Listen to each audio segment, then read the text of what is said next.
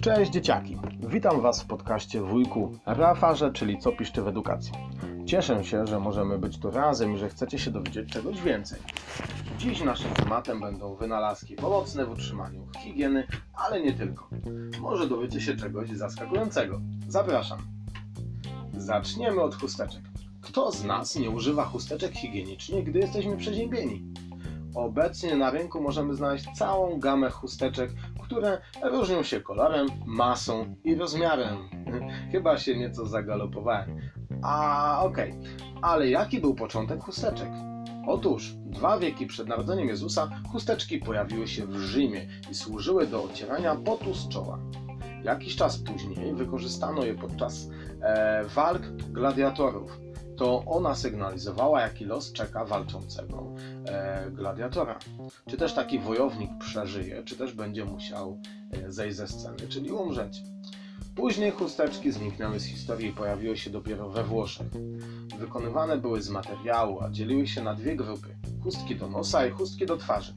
Można rzec, że z chusteczkami było e, tyle problemów, że król Francji Ludwik XIV musiał wydać odpowiedni dekret, w którym zarządził, że chusteczki mają mieć kształt kwadratu.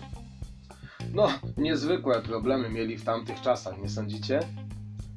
Chusteczki, takie jakie znamy dzisiaj, to historia całkiem nowa. Pojawiły się w latach 20. XX wieku, czyli jakby nie patrzeć 100 lat temu. Najpierw służyły do usuwania makijażu z twarzy, ale potem zauważono, że są bardzo pomocne przy katarze. I tak zostało do dziś. A, a, a, a psik! Nie ma co. Chusteczki są stałym elementem naszego życia i pamiętajcie, żeby zawsze po użyciu chusteczkę wrzucić do kosza i umyć ręce. Innym wynalazkiem e, o zupełnie innym przeznaczeniu są zmywarki. I nie, zmywarki nie powstały w Rzymie 200 lat przed narodzeniem Jezusa. Ich początek to połowa XIX wieku, ale pierwsza prawdziwa zmywarka pojawiła się dzięki pani Josephine Corcray. E, urządzała ona w swoim domu wiele przyjęć, a po tych przyjęciach jej służba myjąc naczynia, często te naczynia po prostu tłukła. Oczywiście przypadkowo.